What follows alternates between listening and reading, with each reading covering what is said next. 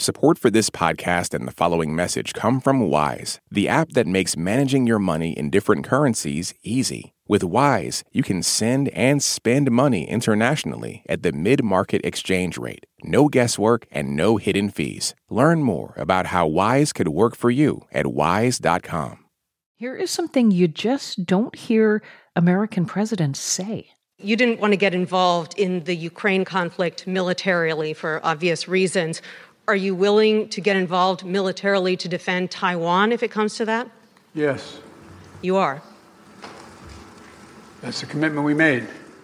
President Biden in Tokyo in May saying the U.S. will defend the self governed island of Taiwan in the event of an invasion by mainland China.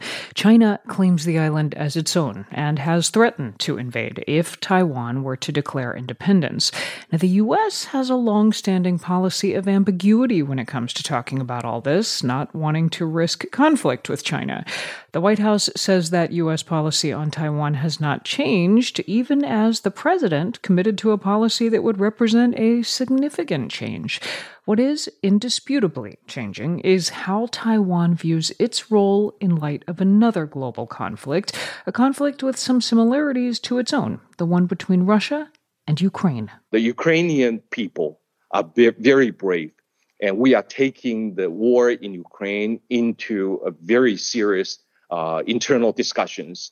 Taiwan's Foreign Minister Joseph Wu spoke to NPR in May and said Taiwan looks to Ukraine as a model for how it could defend itself against a much larger adversary with help. Defending Taiwan is our own responsibility, but what we need is the international support, speaking out uh, to support us and to provide us with the necessary means for us to be able to defend ourselves. It's not just Taiwan's government that's taking notice. Chris Horton is a veteran journalist based there. He told me people in Taiwan are paying special attention to events in Ukraine.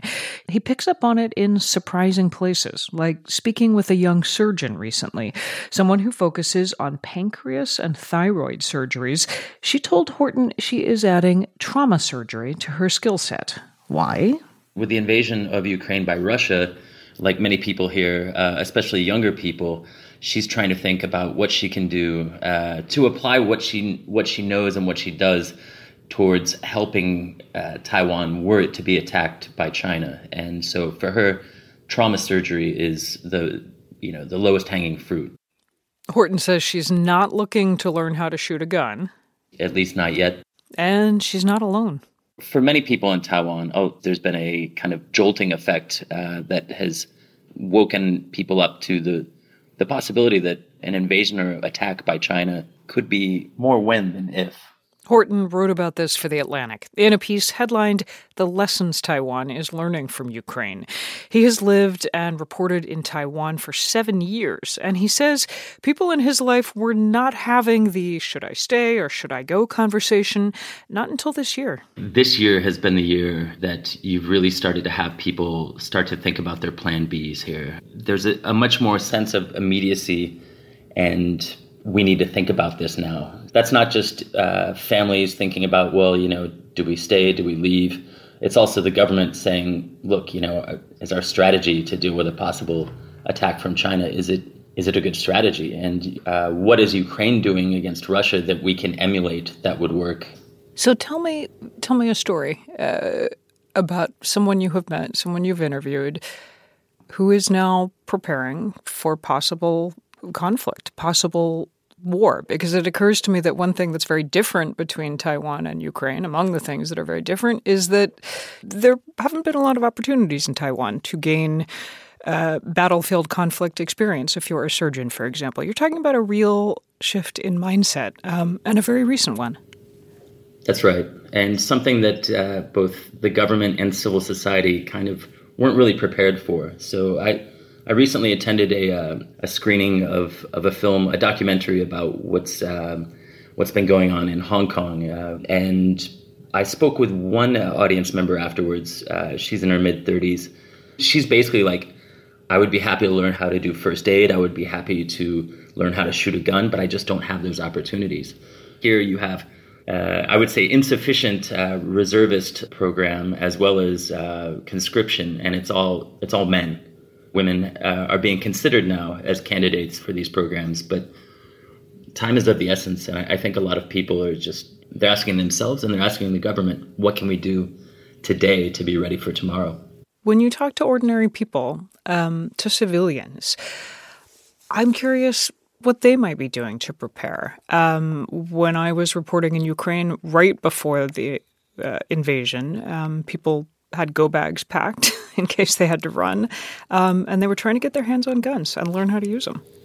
That makes sense in, in Ukraine's context. Uh, sadly, here, if something were to kick off, the ability for people to leave would probably not exist or be close to non-existent. It's an island um, for starters. It is an island, yes, and uh, and so like any sort of invasion attempt would start off with attempts to uh, to control airspace, and that would include commercial civilian flights. So, go bags. I mean, if you're going to leave Taiwan, people who are thinking about leaving, they're they're making plans now, and uh, maybe they're sending children to other countries to get uh, citizenship. Is that happening? I mean, it is happening. Uh, I, I, at least anecdotally, in my experiences here, people are talking about it and doing it, but uh, we don't really we don't really have data available to say like how much of a thing that is. But it's definitely yeah, it's part of the conversation. Yeah, yeah. And in terms of guns, I mean, basically, there's there's a few articles that have come out recently that have highlighted the uh, the influx of people signing up for like airsoft gun classes and it's better than nothing i suppose but it really doesn't give you much of an idea of what it's like to fire a, a real firearm uh, but i think that's really all people can do here because there's just not many options for people in taiwan what is the understanding? What is the expectation of how the rest of the world fits in? Um, because, as you know, uh, the U.S., its allies, have rallied to help Ukraine is the expectation that there would be a, a rallying to help Taiwan? So, in terms of American assistance, I think I think most Taiwanese people do feel that the U.S. would provide intelligence uh, and weapons at least prior to a conflict, and intelligence throughout the conflict. But I don't think anyone here is expecting or taking for granted that uh, American soldiers would come to Taiwan's aid. How did President Biden's recent remarks that caused a bit of an uproar here in the States. Uh, how did they play there? The, the comment that the U.S., yes, is committed to defend Taiwan militarily.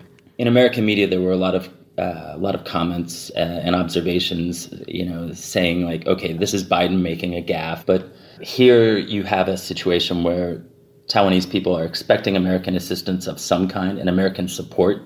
At the very least, you know, sanctions, but uh, probably more than that. But uh, also looking at Ukraine and what it's going through now, Taiwanese people have, I think, kind of generally come to the conclusion that no matter what happens, if Taiwanese people aren't willing to defend Taiwan themselves, at least initially, then uh, additional help won't be forthcoming. Journalist Chris Horton, we've been speaking to him from his base in Taipei. Thank you so much. Thank you, Mary Louise.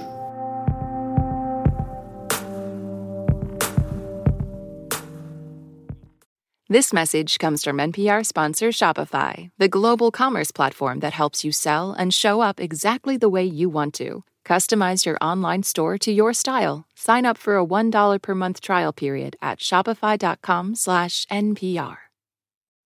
This message comes from NPR sponsor Betterment. The drama of having an enemy turned lover is never chill, but your investing portfolio should be. Betterment is the investing app that lets you be totally chill about your finances. Their automated tech makes it easy to get in the market and stay in the market. Save the drama for that moment when you realize your mortal enemy is actually your soulmate. Betterment, be invested and totally chill. Learn more at betterment.com. Investing involves risk, performance is not guaranteed. Humans are kind of overrated. Over on Shortwave, a science podcast, we're only kind of kidding. We're bringing you the wondrous world of animal science to your daily life. From queer animal love stories to songbird memories, we're showing you how critter knowledge informs human science. Listen now to Shortwave, a podcast from NPR.